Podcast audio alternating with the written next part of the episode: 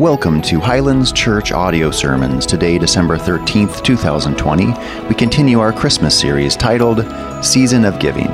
Today's sermon, Jesus the Gift, will be taught to us by Pastor Jeff Stevens. Enjoy.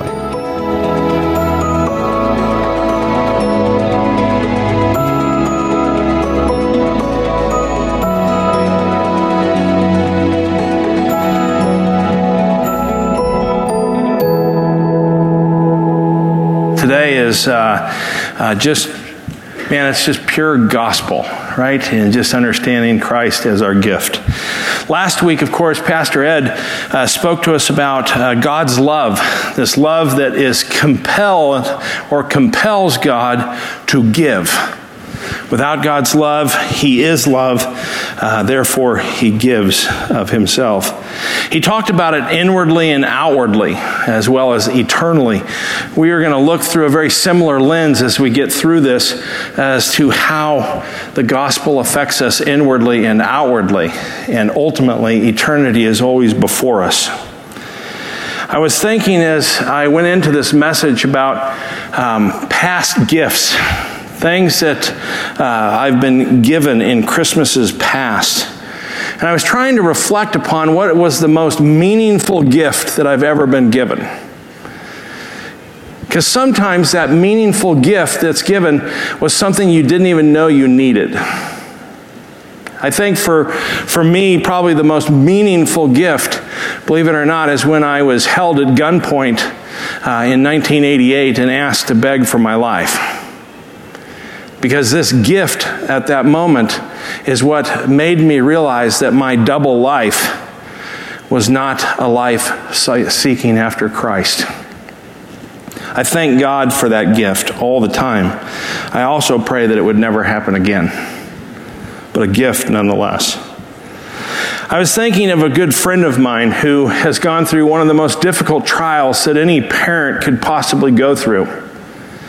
When his son Luke was seven years old, he was diagnosed with an inoperable brain tumor, and they were given very little hope. I remember contacting my buddy and asking him, Brother, how are you doing? And I got the answer from him that I wasn't expecting. The answer was, in short, I am filled with incredible joy. Because I realize the gift of God in this child, his son Luke, that I can be bitter and angry over time that I'm going to lose, or I can rejoice over the time that I have. And I choose the latter. I choose to accept that the God who sent this gift and the God who is also sending this trial, this test, is working all things to the good for those who love him, and are called according to his purpose. Billy had a difficult task before him.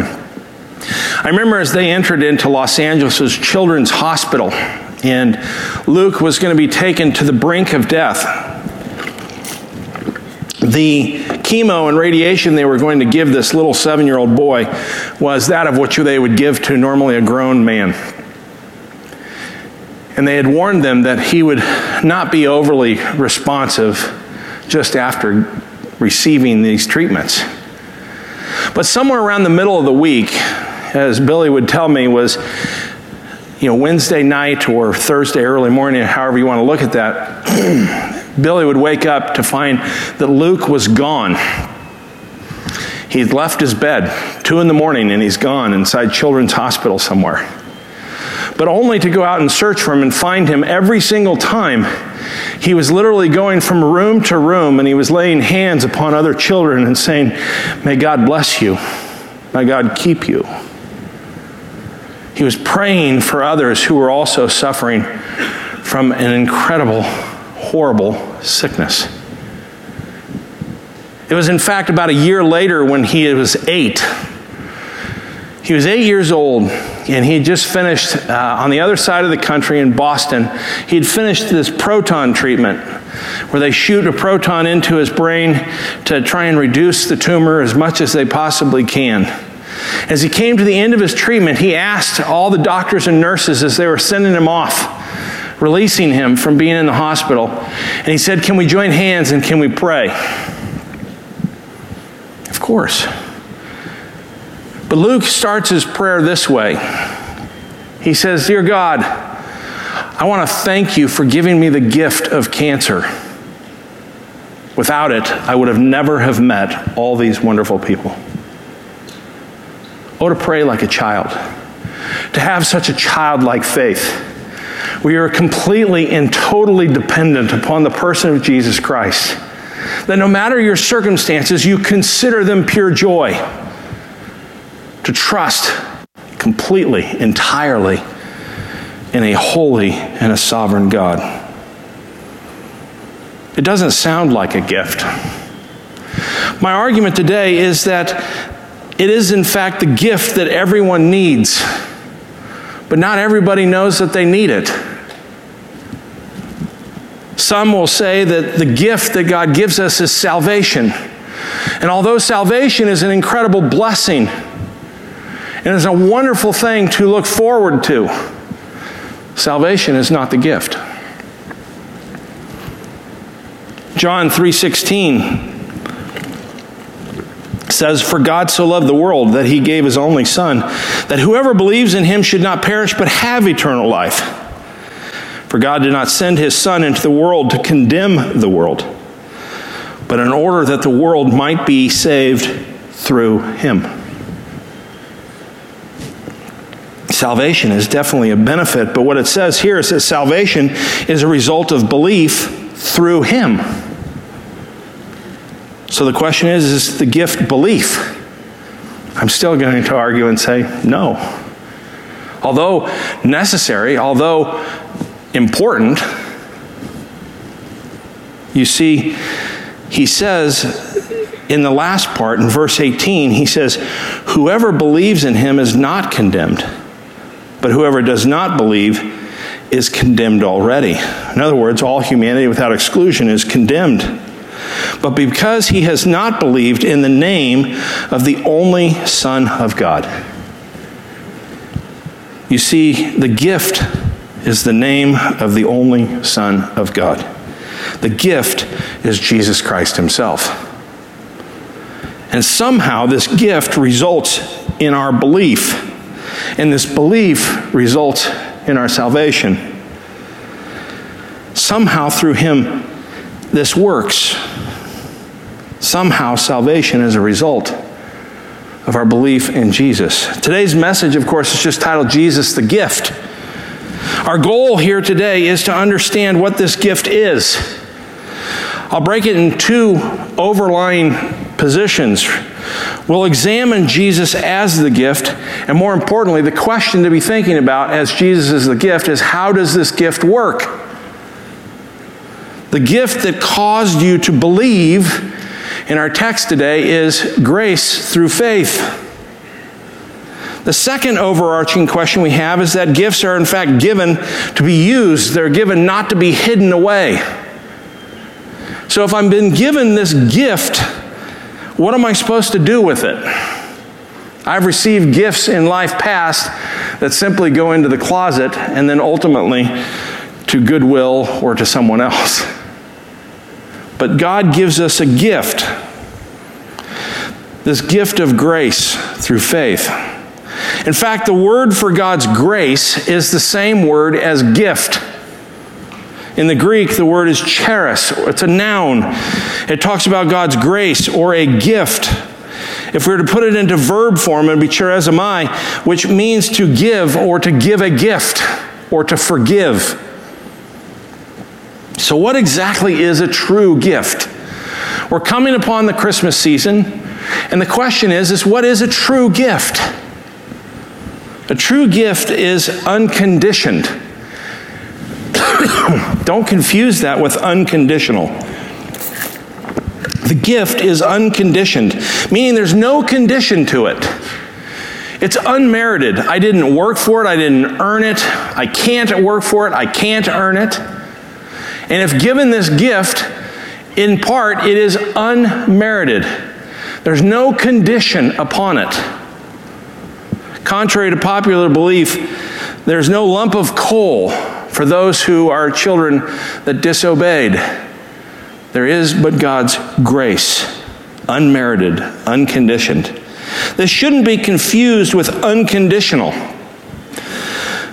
When I say unconditional, I mean non reciprocal, meaning that there, there is, in fact, a response to this gift of grace. But this part of the gift is given, uncon- eh, given in a non reciprocal, non conditional way. In other words, the grace and faith is not conditioned or merited. It doesn't necessarily demand a response, but there will, in fact, be a response. Maybe that response is like it is today when you're given a gift, you simply say thank you. Before we jump into Ephesians 2 4 through 10, let me pray. Our Father and our God, Lord, Lord, we just come to you and we ask that you would reveal us your truth, to understand Jesus as the gift. Help us, Lord, in this process to grow in your grace and to grow in a greater understanding of your Son as the gift. It is in Christ's name we pray. Amen. Ephesians 2 4 through 10 says this. It says, But God, being rich in mercy, because of the great love with which He loved us, as Pastor Ed talked last week, even when we were dead in our trespasses, made us alive with Christ. By grace, in other words, by gift, you have been saved. And raised us up with Him and seated us with Him in the heavenly places in Christ Jesus so that in the coming ages he might show the immeasurable riches of his grace in kindness towards us in Christ Jesus. For by grace you have been saved through faith. And this is not your own doing, it is the gift of God, not a result of works, so that no one may boast. For we are his workmanship that word there is poema, it means poem. We are his poem, created in Christ Jesus for good works, which God prepared beforehand that we should walk in them. That word gift that he uses there, it is the gift of God, is the Greek word doron, right? It is it means gift or offering. It actually means to sacrifice. What he is saying is, For by grace you've been saved through faith, and this is not your own doing, it is the sacrifice of God. A broken and a contrite heart, O Lord, you will not be displeased. Because the sacrifices of God are his grace and his faith. He comes to us and he says essentially that this grace gift is unconditioned and it's unmerited in one aspect, he's saying that it can't be afforded. In fact, Jesus uses the same words when he refers to the healing of a leper, when he talks about that in, in Matthew 8, verse 4.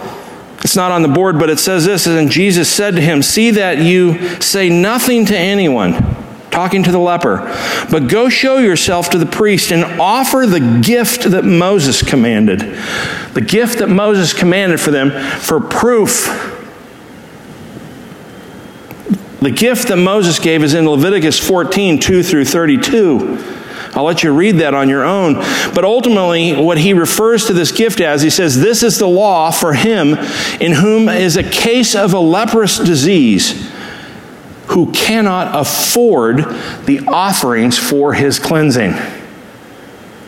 So it has to be a gift, because he can't afford it. He has nothing to offer for it.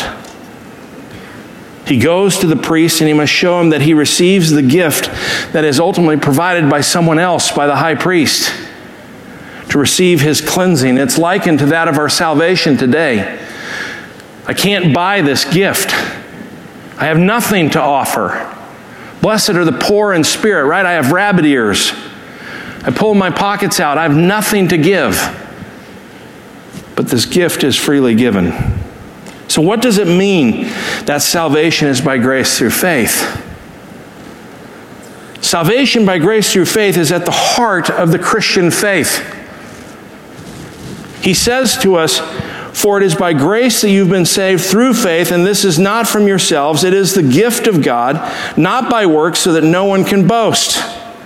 There's three parts to it salvation, grace, and faith. They're equally important. The three together constitute the basic fundamental truths of Christianity.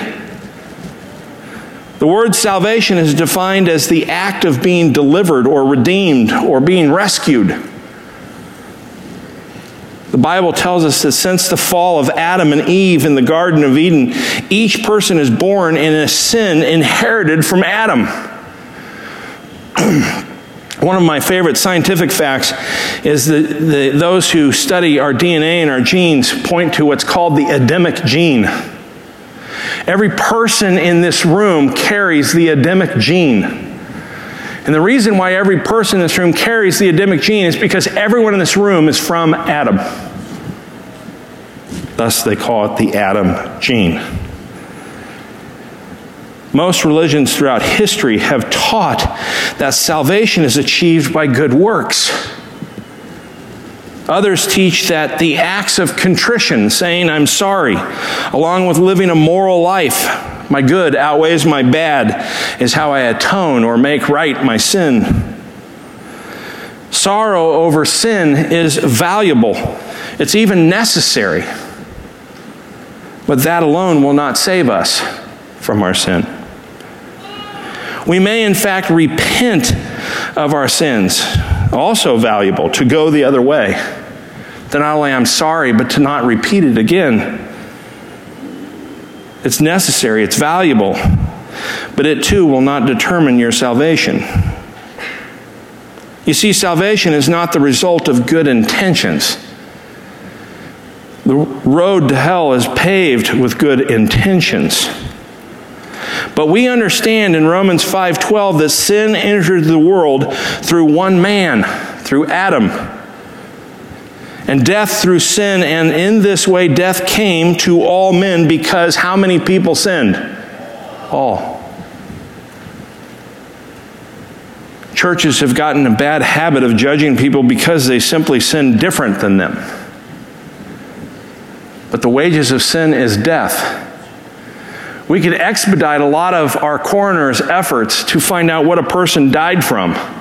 Just stamp it sin.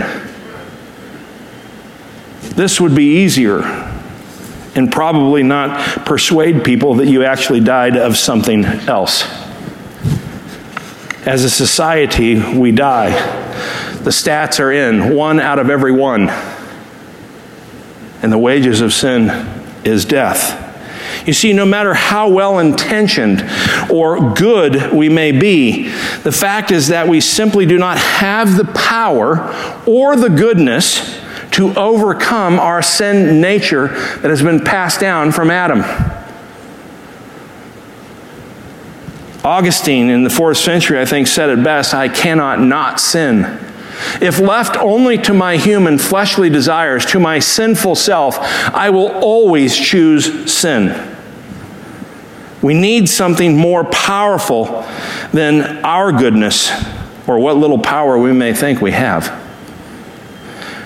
This thing brings in the subject of grace. You see, the psalmist David understood this aspect of grace when he was fleeing from his son Absalom in Psalm 3 7 and 8. He says, Arise, O Lord, save me, O my God. For you strike all my enemies on the cheek, you break the teeth of the wicked. Salvation belongs to the Lord.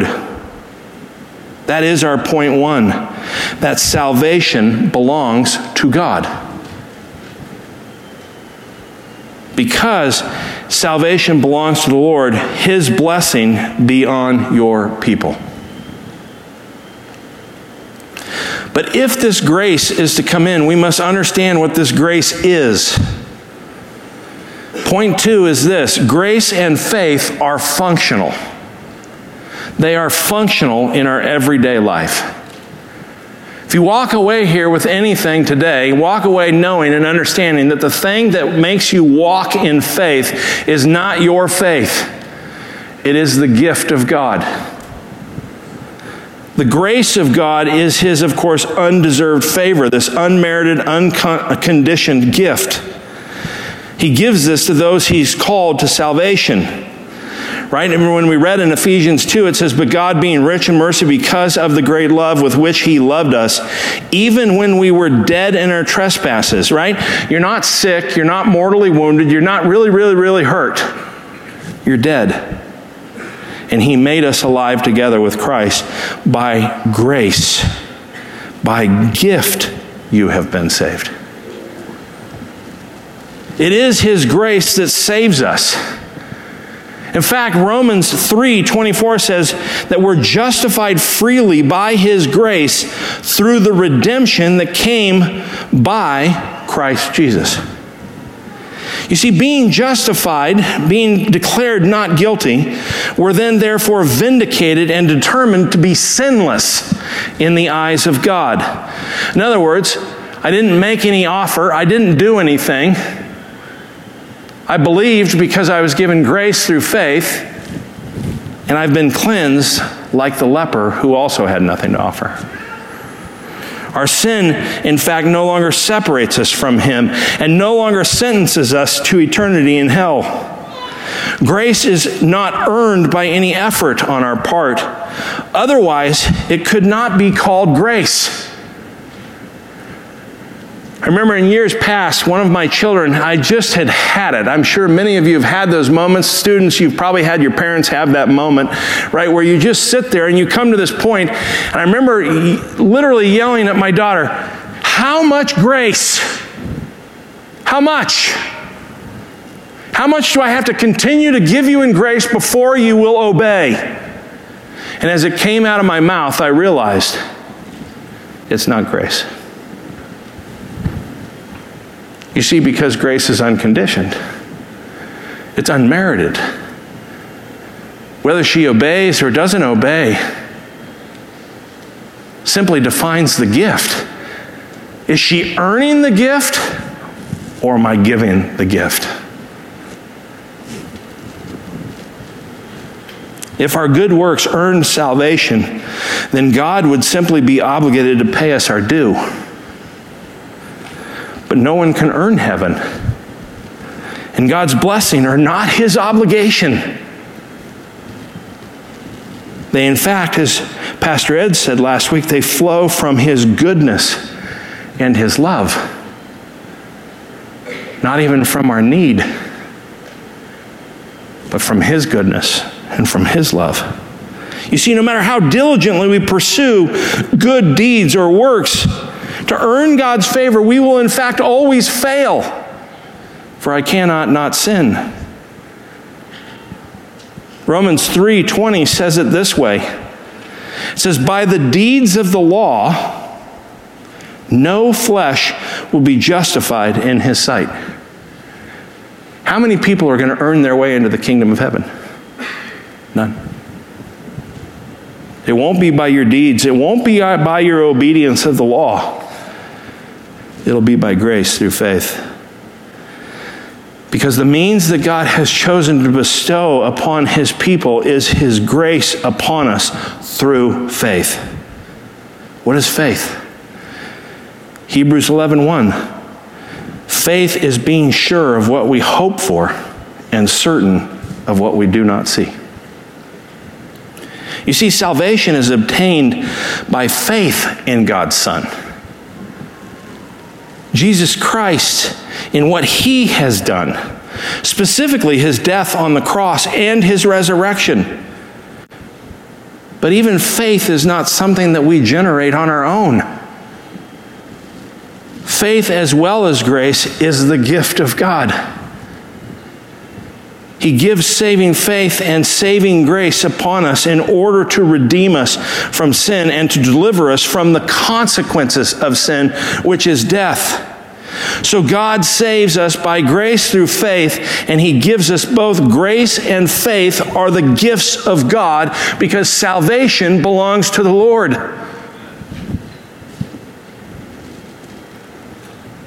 By grace, we've been we receive the faith, and it is this faith that enables us to believe. It is this gospel power. You see, without the gift of faith, I would never, in fact, believe. because I don't even know that I'm dead in my trespasses and that I need a Savior. Just like the author of a book creates it from scratch, Jesus Christ wrote the story of our redemption from beginning to end.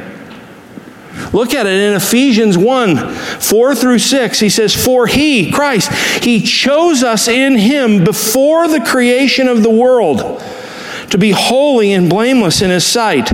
In love, he predestined us to be adopted as his sons through Jesus Christ in accordance with His pleasure and His will, to the praise of His glorious grace, which He has freely given us in the one He loves.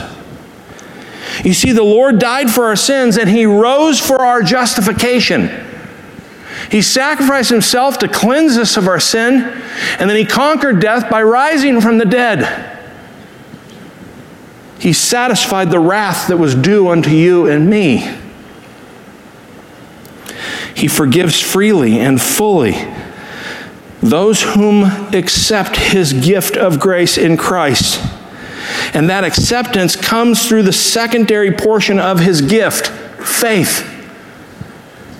Without faith, I won't believe. You know that friend, you know that sister, that sibling, that aunt, that uncle, that parent who, no matter how much you preach the gospel to them, they just don't believe. They do not have the gift of faith. They are dead in their trespasses. We leave ourselves totally dependent upon a holy God and we use the gift of grace and faith and we continue to live grace and faith and we continue to pray and ask for God's mercy to save their soul, to be saved by God from the wrath of God. You see, that's the answer to our first question How does the gift work? God's gift of grace through faith gives me the power to believe. If I don't have that power, I cannot believe. Jesus himself says it in John 6 44 this way. He says, No one can come to me unless the Father who sent me draws him, and I will raise him up on the last day. I won't raise myself up, he will raise me up. I can't come unto him unless it is the Father who sent. I call that the Mrs. Kirby verse, my fourth grade teacher, because over and over and over again, as I would say, Mrs. Kirby, can I go to the bathroom? And she would say, I don't know, Jeff, can you? Whatever. Mrs. Kirby, may I go to the restroom? You may. You see, because can points to ability. No one can, no one has the ability to come to me unless the Father who sent me draws him. Oswald Chambers, my utmost for his highest. October 28th, in a devotion, he says it this way He says, I am not saved by believing. Let me say that again. I am not saved by believing. I simply realize I am saved by believing. And it is not repentance that saves me. Repentance is only the sign that I realize what God has done through Christ Jesus. The danger here is putting the emphasis on the effect instead of on the cause. Is it my obedience, consecration, and dedication that make me right with God? It is never that. I am made right with God because prior to all that experience, prior to all that, Christ died. When I turn to God by belief, accept what God reveals, the miraculous atonement by the cross of Christ instantly places me into a right relationship with God. And as a result of the supernatural miracle of God's grace, I stand justified, not guilty, not because I am sorry for my sin or because I have repented, but because of what Jesus Christ has done. The Spirit of God brings justification, not guilty, with a shattering, radiant light. And I know that I am saved, even though I don't know how it was accomplished. The salvation that comes from God is not based on human logic, but on the sacrificial death of Jesus. We can be born again solely because of the atonement of our Lord. Sinful men and sinful women can be changed into new creations, not through their repentance or their belief, but through the wonderful work of God in Christ Jesus, which preceded all of our experiences. You see, this covers, sends us into our second goal today. Gifts are given to be used. They're not supposed to be hidden. They're not supposed to be put on a shelf. Contrary to popular belief, they're not to be donated to Goodwill. They're for the purposes of you using the gift. So, how do I use this gift of grace, this gift of faith? Point three, final point Jesus is the model of how to use this grace, how to use this gift. Jesus is our ultimate model. His birth, his life, his death, his resurrection, his ultimate ascension to the right hand of God the Father. We are to model a life of faith a trust and a dependence upon the person of Jesus Christ. No matter the circumstances, I consider it pure joy. I never forget that no matter the circumstances of that trial, it is also a temptation of Satan wanting to lure me off the path of Jesus Christ, to not use the gift of grace, to not use the gift of faith.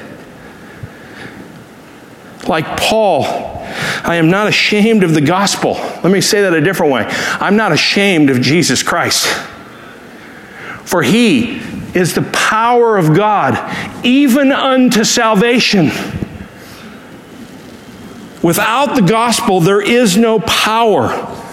Without Jesus Christ, you have nothing. So, how does it work? This little chart that I'm putting up on the, on the wall shows you that it works inwardly and outwardly. Inwardly, you see your sin for the first time by God's grace. You see that you're dead in your trespasses. And by the power of His grace and faith, you repent. You put your trust in Him and you experience the joy. And the joy is that eternity is before you. You have more time in front of you as a Christian than you will ever have behind you.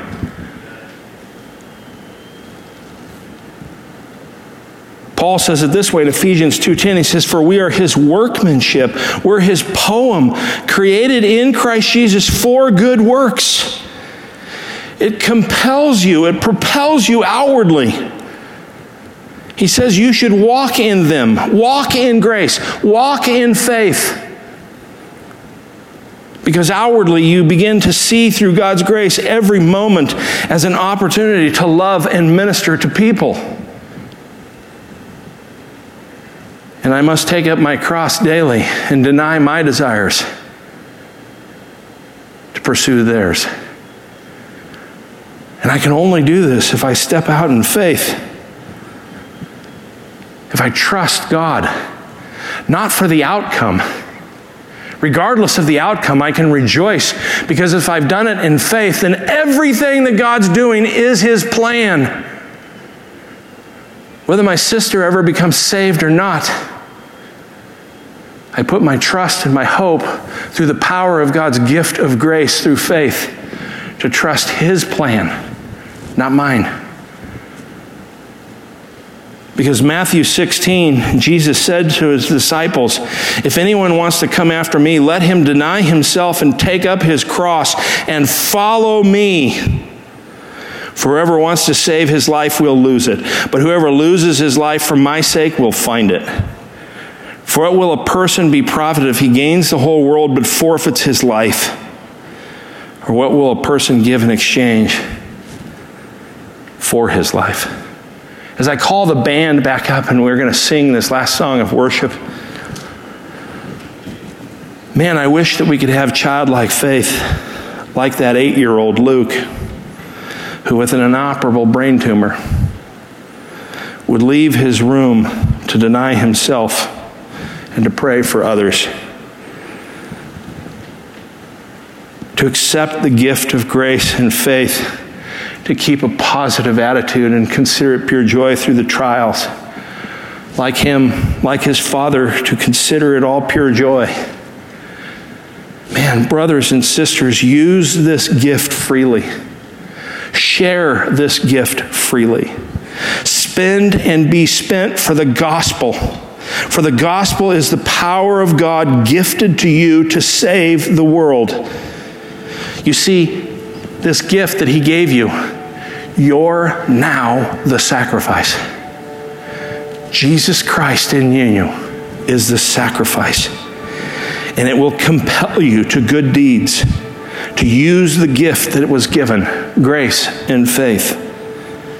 Because you and I have nothing to offer in ourselves. It is only the Holy Spirit and the person of Jesus Christ in me that I have anything to give, which is just grace through faith. What a beautiful name our Savior has. He's holy, He's perfect, He's above reproach. I pray that today, if you've never given your life to Christ, that you would accept this gift of grace through faith. And as brothers and sisters, I pray that you would burst into growth and grow in this grace and grow in this faith in the person of Jesus Christ. Wow. What a beautiful name our Savior is. The gift of grace, the gift of faith. For all those people that left during that song, Luke French is 15 years old and he is cancer free because of the power of God. What Luke knows better than anyone is that Jesus Christ is the author, uh, the, the founder and the, and the perfecter of his faith. Luke is in ninth grade, and Luke preaches the gospel everywhere he goes because this gift compels him. I pray for each of you that this gift of grace would compel you. If you have never given your life to Christ, would you come talk with me? Would you come let me pray with you? That God would reveal His truth and give you the gift of faith, His gift of grace. Our Father and our God, Lord, we thank you, we praise you, we worship and adore you. We pray as a body of believers that we would grow in this grace that we'd grow in a greater understanding of your Son. May we minister to one another and advance your kingdom to his glory and his honor. It's in Christ's name we pray. I love you guys. We'll see you next week. God bless.